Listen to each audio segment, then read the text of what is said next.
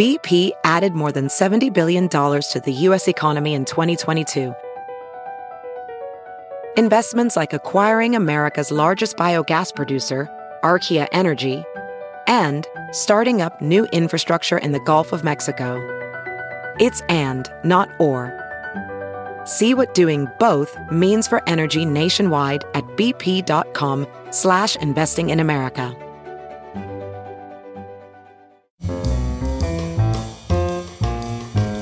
This is Merriam-Webster's Word of the Day podcast for Friday, October 21st. Brought to you by the new Merriam-Webster's Advanced Learners English Dictionary, designed for students and teachers of English as a second language. Learn more at learnersdictionary.com. The word of the day for October 21st is sublimate, spelled S U B L I M A T E. Sublimate is a verb that means to cause to pass directly from the solid to the vapor state. It can also mean to direct the expression of a desire or impulse from a primitive to a more socially and culturally acceptable form.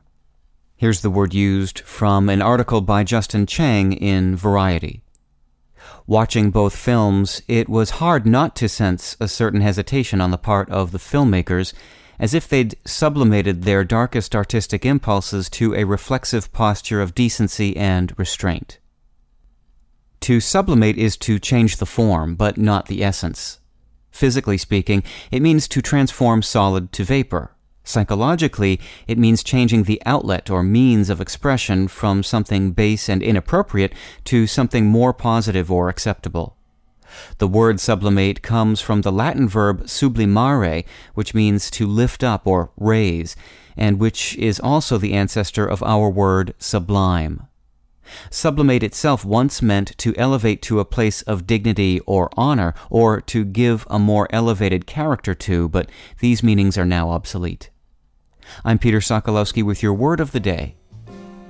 Visit the all new learnersdictionary.com, the ultimate online home for teachers and learners of English. A free online dictionary, audio pronunciations, custom study lists, and interactive exercises are available now at learnersdictionary.com.